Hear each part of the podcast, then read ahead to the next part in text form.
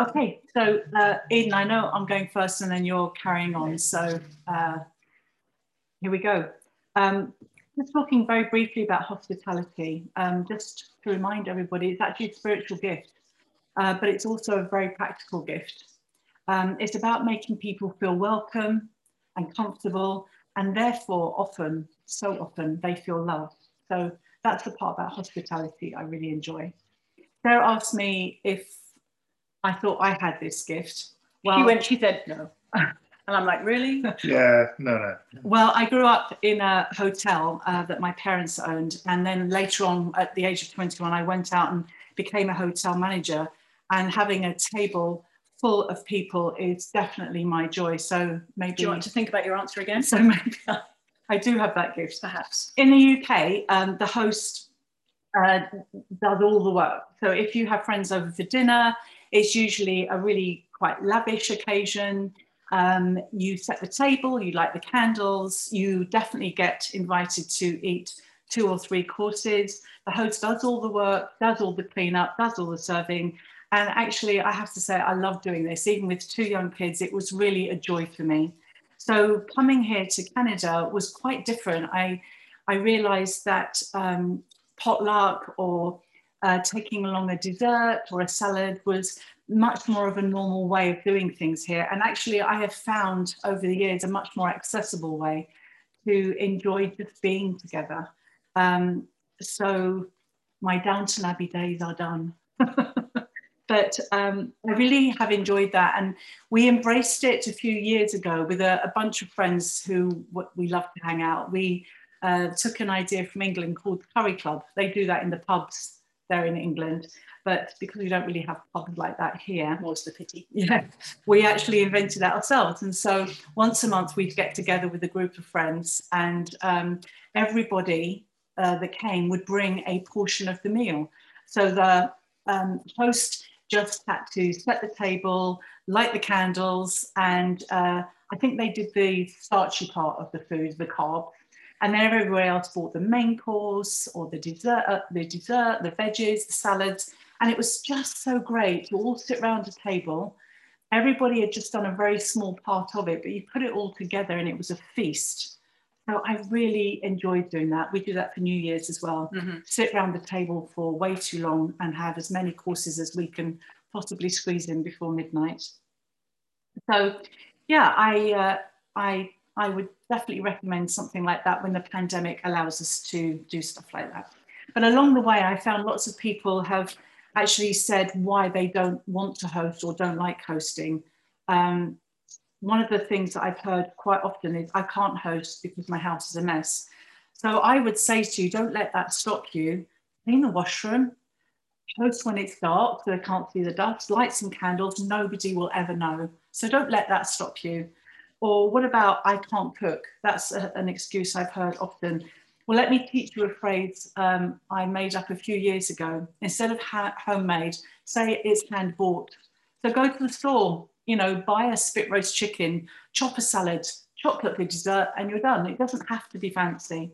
Um, it overwhelms me, is another excuse I've heard. So, well, what about saying I need to be done by seven because I've just got to have a, a quiet evening or take a picnic uh, or do a barbecue go to a restaurant, get a takeout. There's loads of ways to get together if you don't like cooking or don't want to be in your own house. So I would just encourage all of us to maybe consider that. Um, it's really about being together. It's not about what you eat or where you eat it. And just on a final note before I hand over to you, Eden, one of the things that I love enjoying most each month when obviously it's a bit different with COVID, but one of the things I've enjoyed the most is going along and feeding our friends at Jubilee Park, the low income families or the homeless. And as far as hosting is concerned, there, all I do is buy a ham and slice it up. So it really can't get simpler than that, but it's an absolute joy to serve these lovely people in our community. So there's a take on hospitality. Eden, over to you for more spiritual stuff. Ooh. Oh, wow. No pressure. Um, thanks for sharing, Karen. That was awesome. Um, so, to be clear, and, and Karen mentioned this, hospitality is not defined solely by inviting someone to your home and feeding them. Uh, that is a common form of it, but you can be hospitable in almost any space. How you greet someone, how you engage with them, how you listen and respond. Making space for others is the essence of hospitality. If hospitality uh, is a spiritual practice, and it is, then how does this connect us with God? We have a lot of word pictures and scriptures of the banqueting table and imagery of God preparing a place for us. God is in nature hospitable. Unfortunately, some of us have dropped a few letters from the word hospitable and landed on God is hostile. Not so. When we make space for others, we are emulating God, which is a spiritual practice. So let's lean into this together in a listening pra- practice for just a few moments. I just have three questions for us to listen for. How do you most naturally make room for others? What is your hospitality style?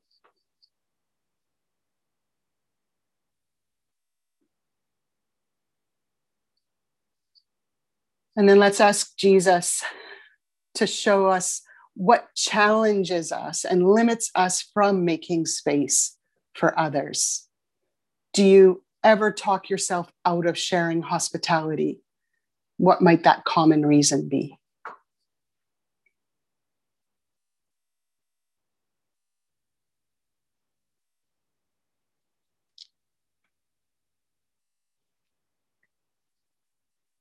And Jesus, would you show me how you make space for me?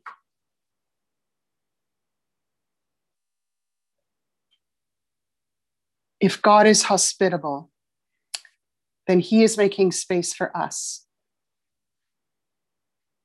And how does he do that for us as individuals? So take the answers to these three questions and begin to form a spiritual practice for them or with them.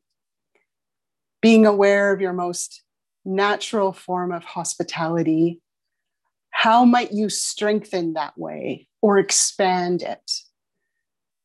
Being aware of your challenges, you may have to, um, being aware of your challenges, you may have to um, overcome some of those challenges or work within them and discover how Jesus had, has made space for you and consider how you might accept the invitation to that space and then enter in.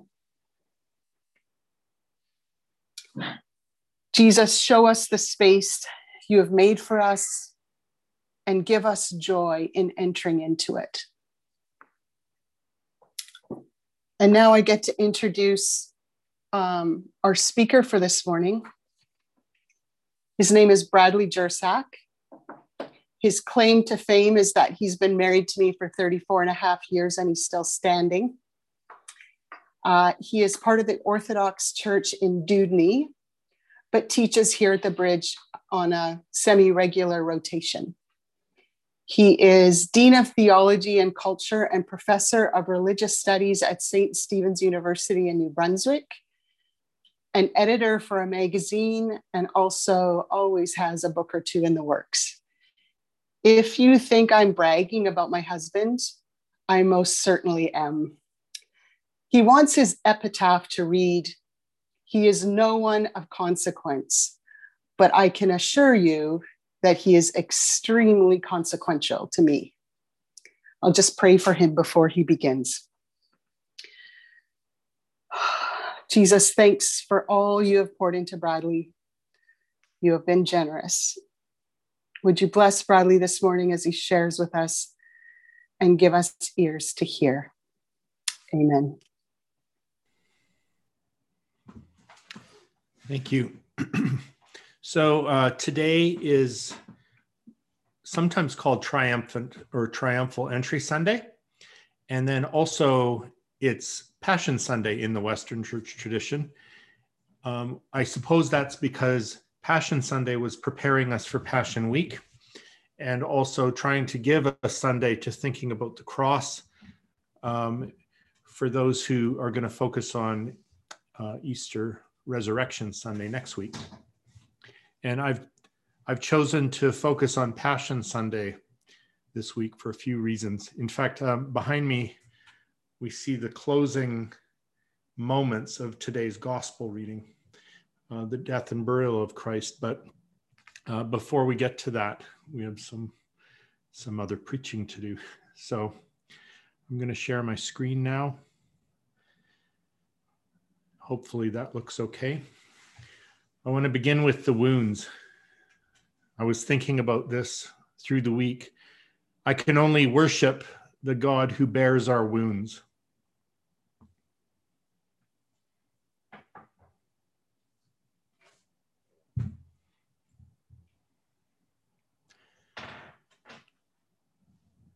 There have been other gods, even other Christian gods, I think, other post Christian gods that don't have wounds, that don't bear our wounds, or whose wounds are abstract to us because we've actually forgotten to gaze on the serpent on the pole. But the wounds are important. Brian Doerksen wrote that song that we asked uh, you to look at if you had a chance this week. If not, you can look at it later. In it, he says, My Lord, my God, I know who you are. I know by the scars in your hands. Uh, he's referring, of course, to the week after the resurrection when he meets Thomas and says to him, Put your finger here, see my hands Reach out your hand and put it into my side. Stop doubting and believe. Thomas said to him, My Lord and my God. Thomas recognized his Lord and his God and makes that confession because he recognizes the wounds that he had not even seen. Remember, he was not an eyewitness of the crucifixion. He had not been in the room the week before when Jesus had shown his wounds to the others. And yet, it's not until he sees the wounds that he falls down and worships him. I think it has to be the same for me.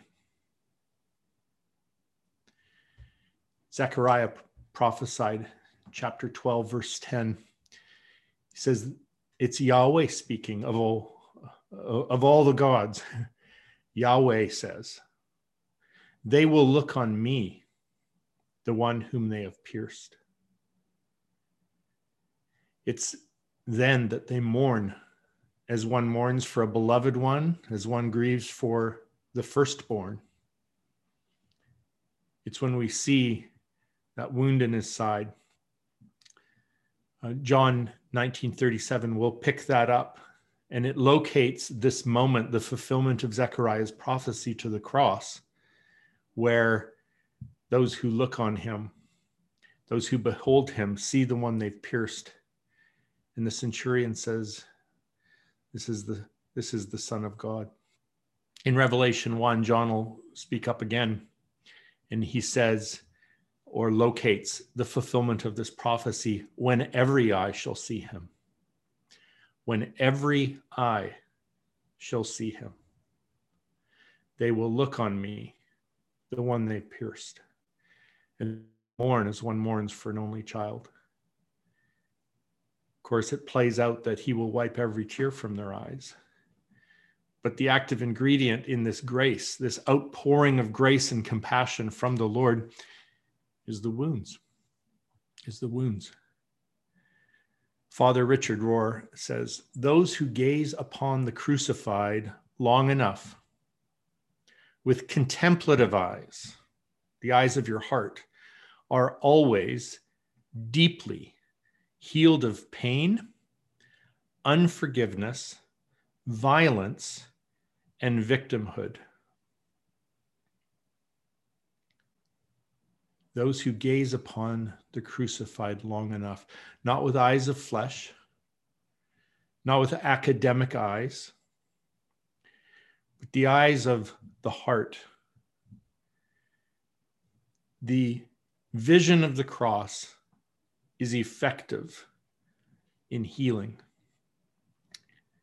And I love how inclusive he is here. It can heal us of our pain, it can heal us of unforgiveness towards those who've caused us pain. It can heal us of the violence that our pain drives us to. And it can heal us from stay, staying stuck in a victim identity. The cross heals us as we gaze upon it. And so we're going to gaze upon it. I'm going to start Mark 15, the first 15 verses, Act 1, before Pilate.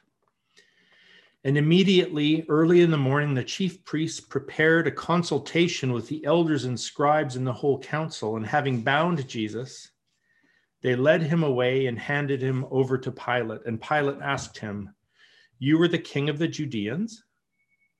And in reply, he says, You say it. And the chief priests accused him of many things. And Pilate again asked him, Do you give no answer?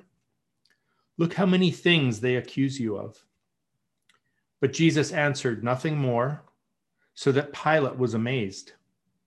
Now, at a festival, he released to them one prisoner whom they requested, and the one called Barabbas was bound together with the rebels, those who had committed murder during the insurrection. And the crowd went up and began to request he act toward them as he usually did. And Pilate answered them, saying, Do you wish that I might release to you the king of the Judeans?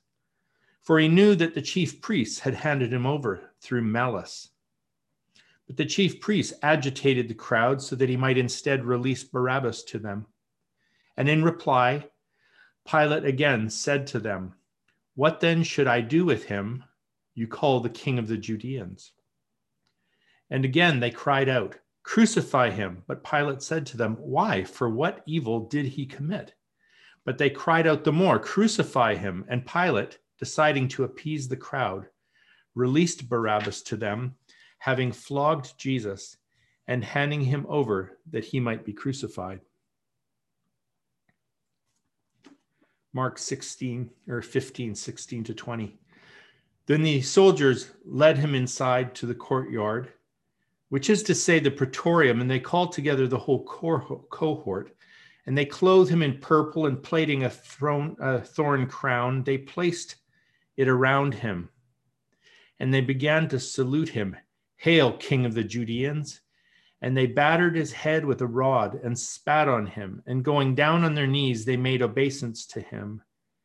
And when they had mocked him, they stripped him off, they stripped off the purple and put his clothing on him and they led him away so they might crucify him.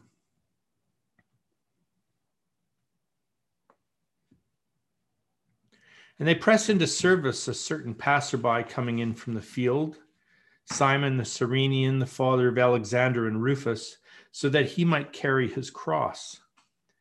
And they bring him to the place Golgotha, which being interpreted means skull's place.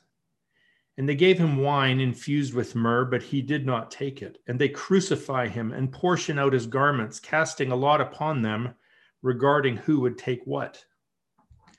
And it was the third hour, and they crucified him.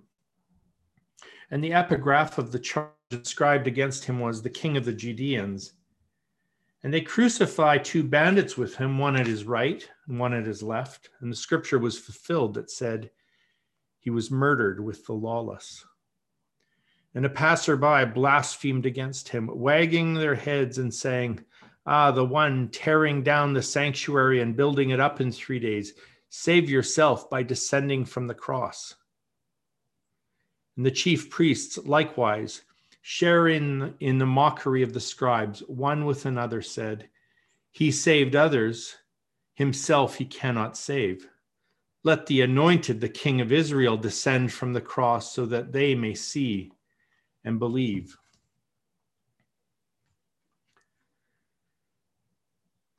Before I read the, about the death of Jesus, it's at this moment that eyes begin to be opened they begin to see the one they've pierced, at least in retrospect. And in this way, the Old Testament or Hebrew scriptures are open to them. And they begin to see that Moses and the prophets and all the scriptures declare that Christ must enter his passion and suffer and die before entering into the glory of his kingdom. Uh, two of those passages come up in our lectionary reading today. And I'm wondering if I, I think one is from the Psalms and one is from the prophets. Could we have the Psalm and then the uh, Isaiah passage next?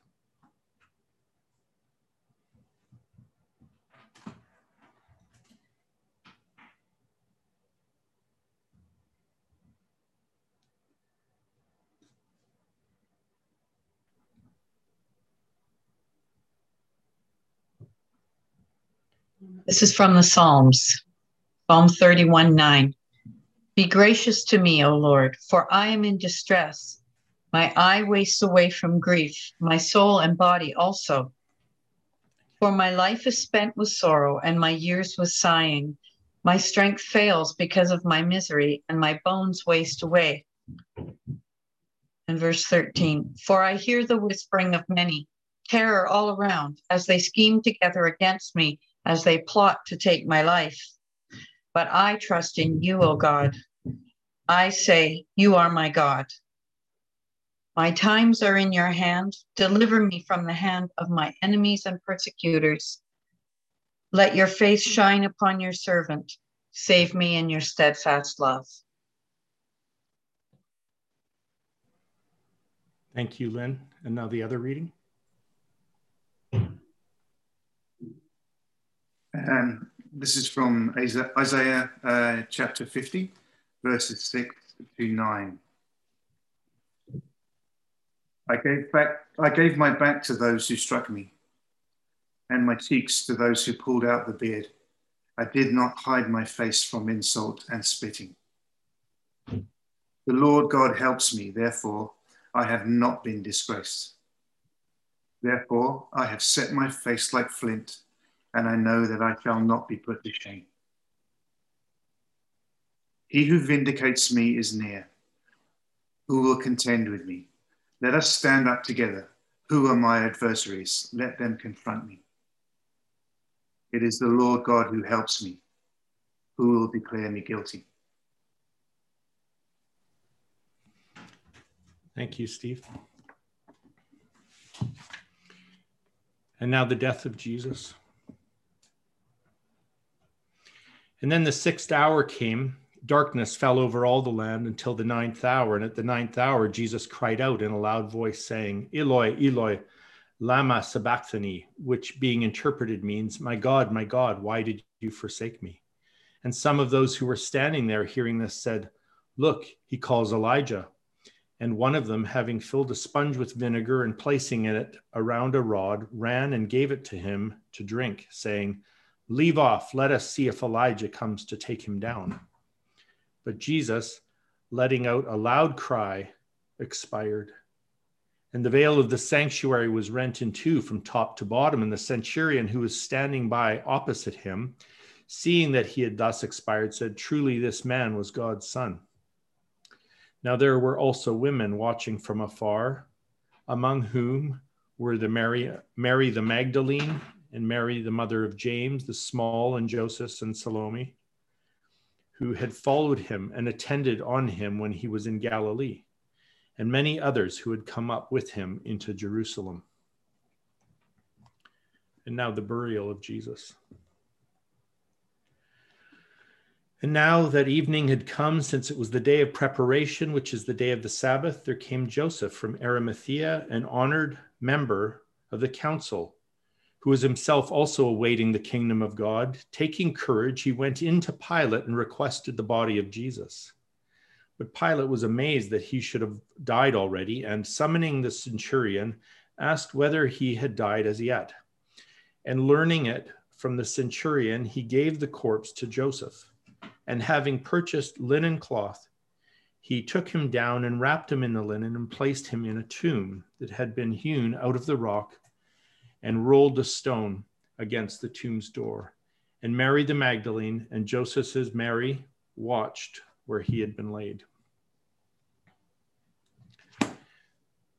This is truly remarkable. I want you to consider the possibility that humankind has been worshiping God or gods in some way for as long as 60,000 years. 60,000 years, where we know even Neanderthals were doing ceremonial rituals in the burial of their children. For 60,000 years, we've been worshiping in one form or another, considering death some kind of strange and sacred event. And after all of that, the dominant symbol for God in the human race is a cross. Tom Holland, the cross on which Jesus had been tortured to death, came to serve as the most globally recognized symbol of a God that there has ever been. Ponder that.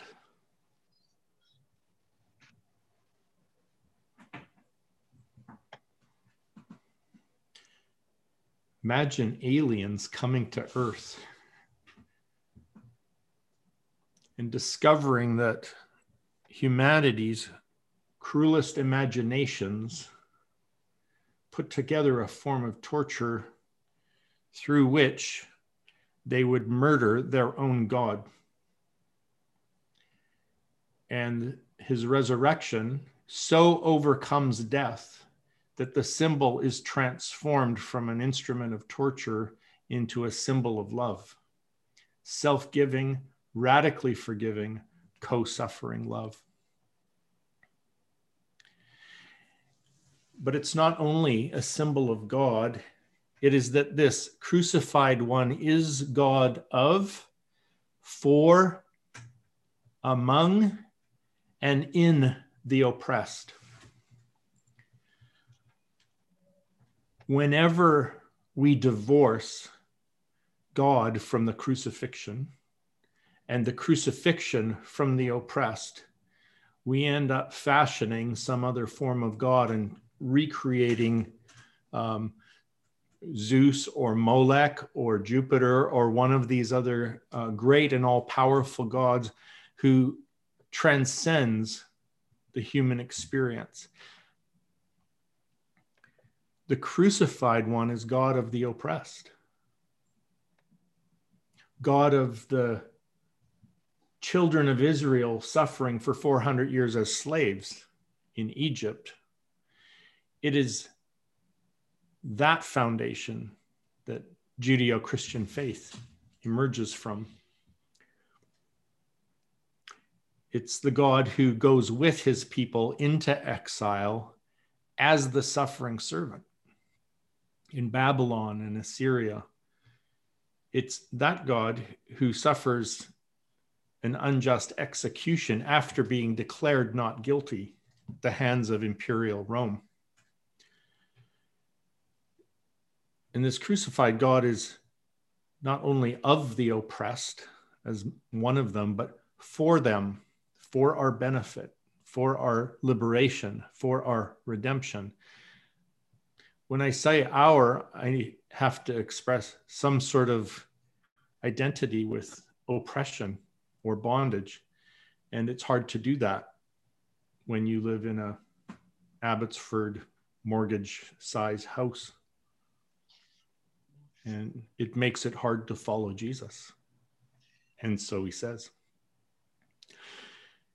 But this crucified God is among the oppressed, and we see him in the oppressed.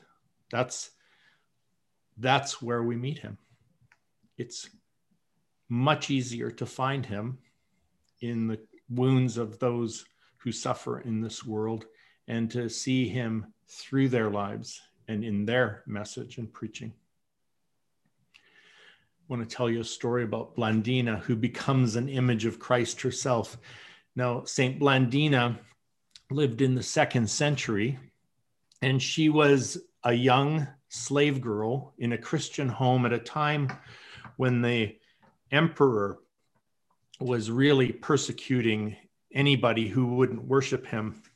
And what was going on is the Romans were trying to, um, they were arresting and torturing slaves to get the slaves to, to uh, turn in their Christian owners by telling the Romans or confessing to the Romans that Christians were into incest and cannibalism.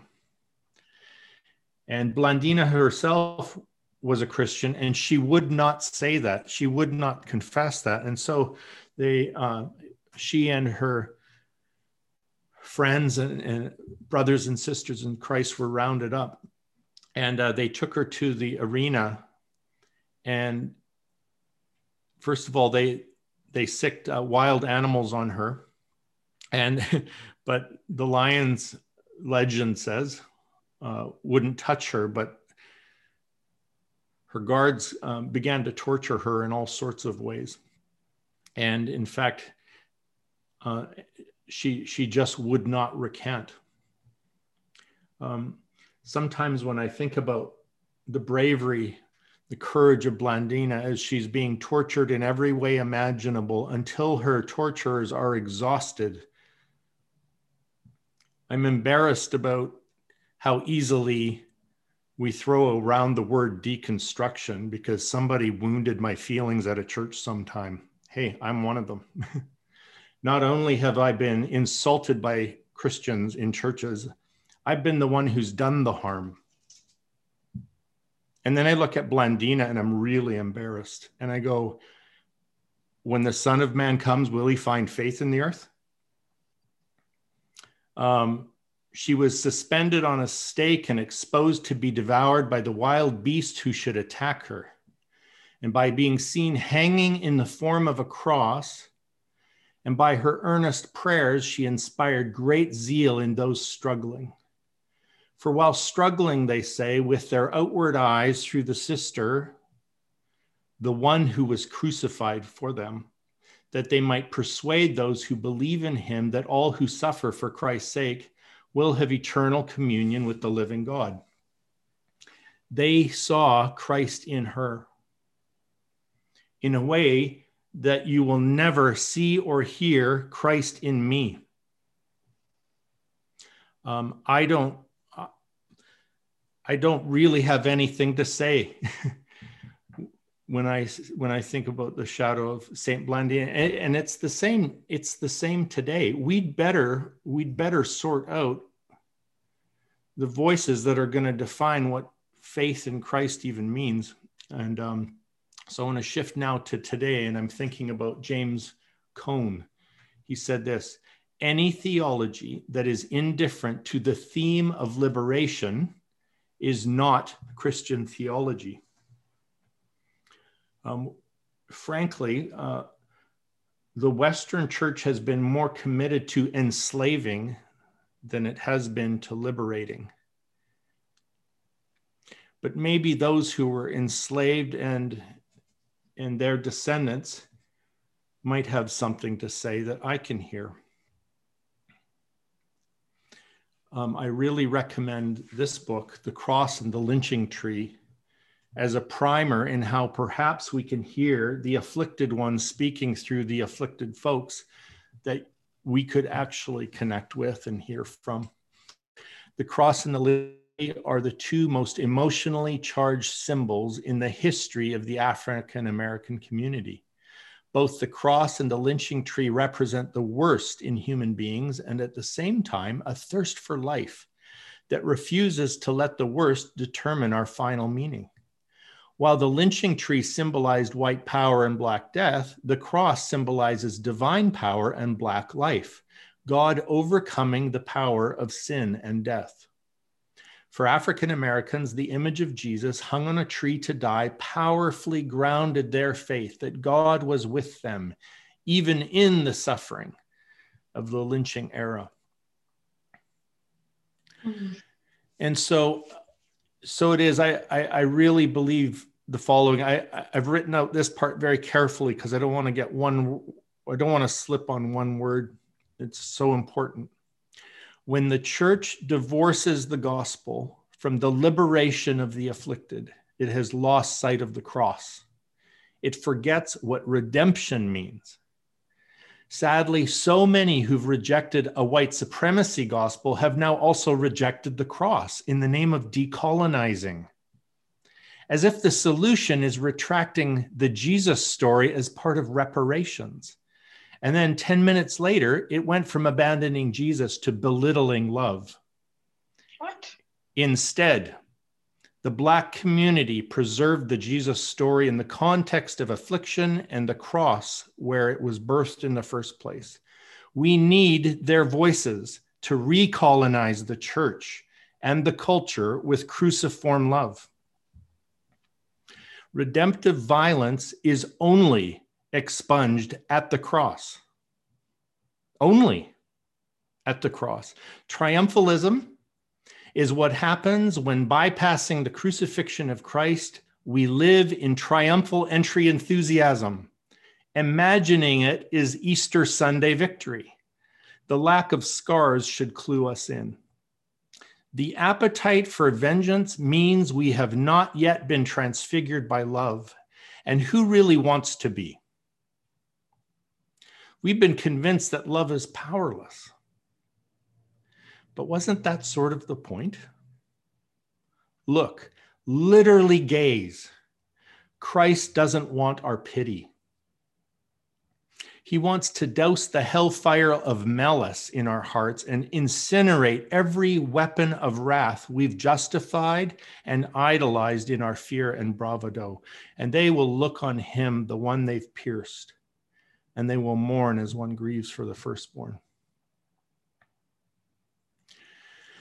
So that's that's just what's churning in me after reading the wisdom from James Cone in a couple of his books. God of the oppressed tells us that this Jesus, that Jesus, the Jesus story is not expendable if we want to get rid of oppression and injustice and violence. It, it's just not.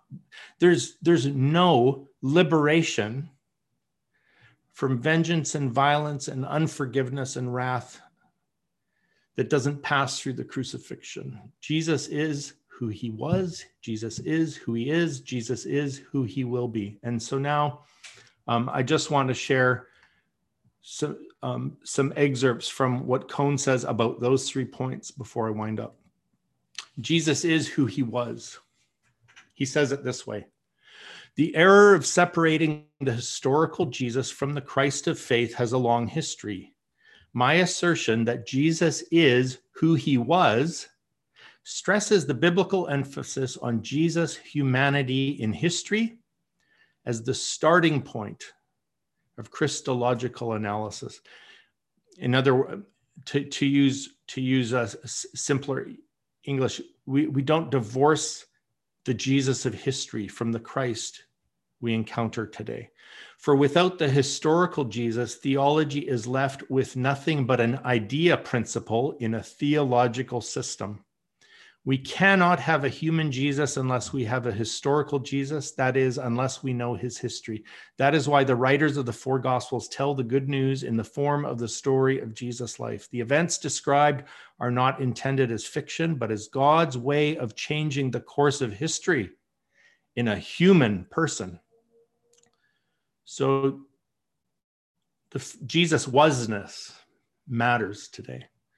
And then he says, uh, Jesus is who he is. To, to declare that God raised Jesus from the dead, as we will next Sunday, is to say that our knowledge of Jesus is not limited to his life in Palestine.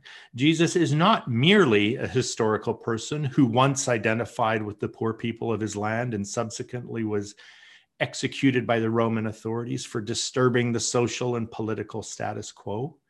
The crucified one is also the risen Lord Faith in the resurrection means that the historical Jesus, in his liberating words and deeds for the poor, was God's way of breaking into human history, redeeming humanity from injustice and violence, and bestowing power upon little ones in their struggle for freedom.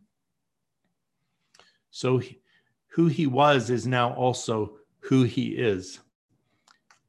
If Christ is not risen, injustice and violence have a green light. And then finally, um, he says, Jesus is who he will be. And he quotes Jurgen Moltmann, sort of the European grandfather of liberation theology. Moltmann says, The future which does not begin in the transformation of the present is for me no genuine future. A hope which is not the hope of the oppressed today is no hope for which I could give a theological account. If theologians of the future do not plant their feet on the ground and turn to a theology of the cross, they will disappear in a cloud of liberal optimism and appear a mockery of the present misery of the suffering. End of slideshow. So um, let's just sum up a little bit here. I think I think it's important that sometimes we shift our emphasis on this Sunday from the triumphal entry, which I have no problem preaching about either, but to Passion Sunday, where we consider that the actual story matters. The gospel is not four spiritual laws. It's not six Rome, um, bricks on the Roman road, and it's not an it's not a cartoon of of a big chasm with a cross spanning. It's a story, and we've got to trust the story. And it's a story of a real human born in oppression who dies in oppression and then conquers oppression by love. It's a story of the God who bears our wounds. As Kenneth Tanner says, the universe doesn't love you. Just watch a biology lesson. It's a God who comes as a human being that bears your wounds, that can claim to be love. And that that love, the cruciform God, cannot be divorced from the soil of oppression and affliction that his cross sprouted from for the purpose of liberation and redemption, which are you, you can't lose those without losing the gospel. And that's why that's why the church in north america is is really on its last legs. We could just pack it up and go home at this point except that there are still some voices who might be able to remind us of who this God is and what He's done and what He wants to do. And and uh, and for for my uh, for my part, that's why I'm sitting at the feet of people like James Cone and and those who know that story by experience. And whereas I'm only able to echo it um, in this way today.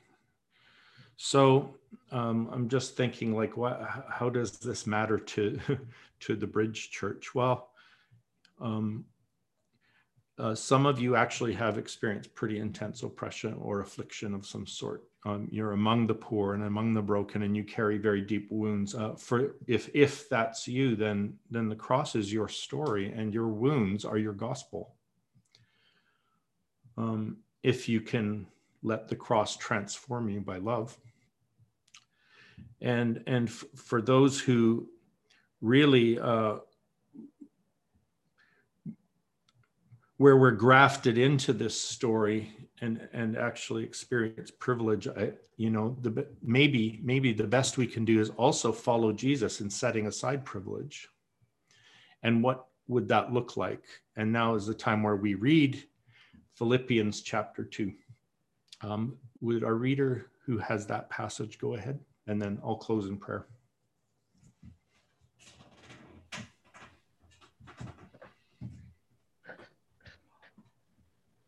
This is Philippians chapter 2, verses 6 to 11. Who, though he was in the form of God, did not regard equality with God as something to be exploited, but emptied himself, taking the form of a slave, being born in a human likeness, and being found in human form he humbled himself and became obedient to the point of death, even death on a cross.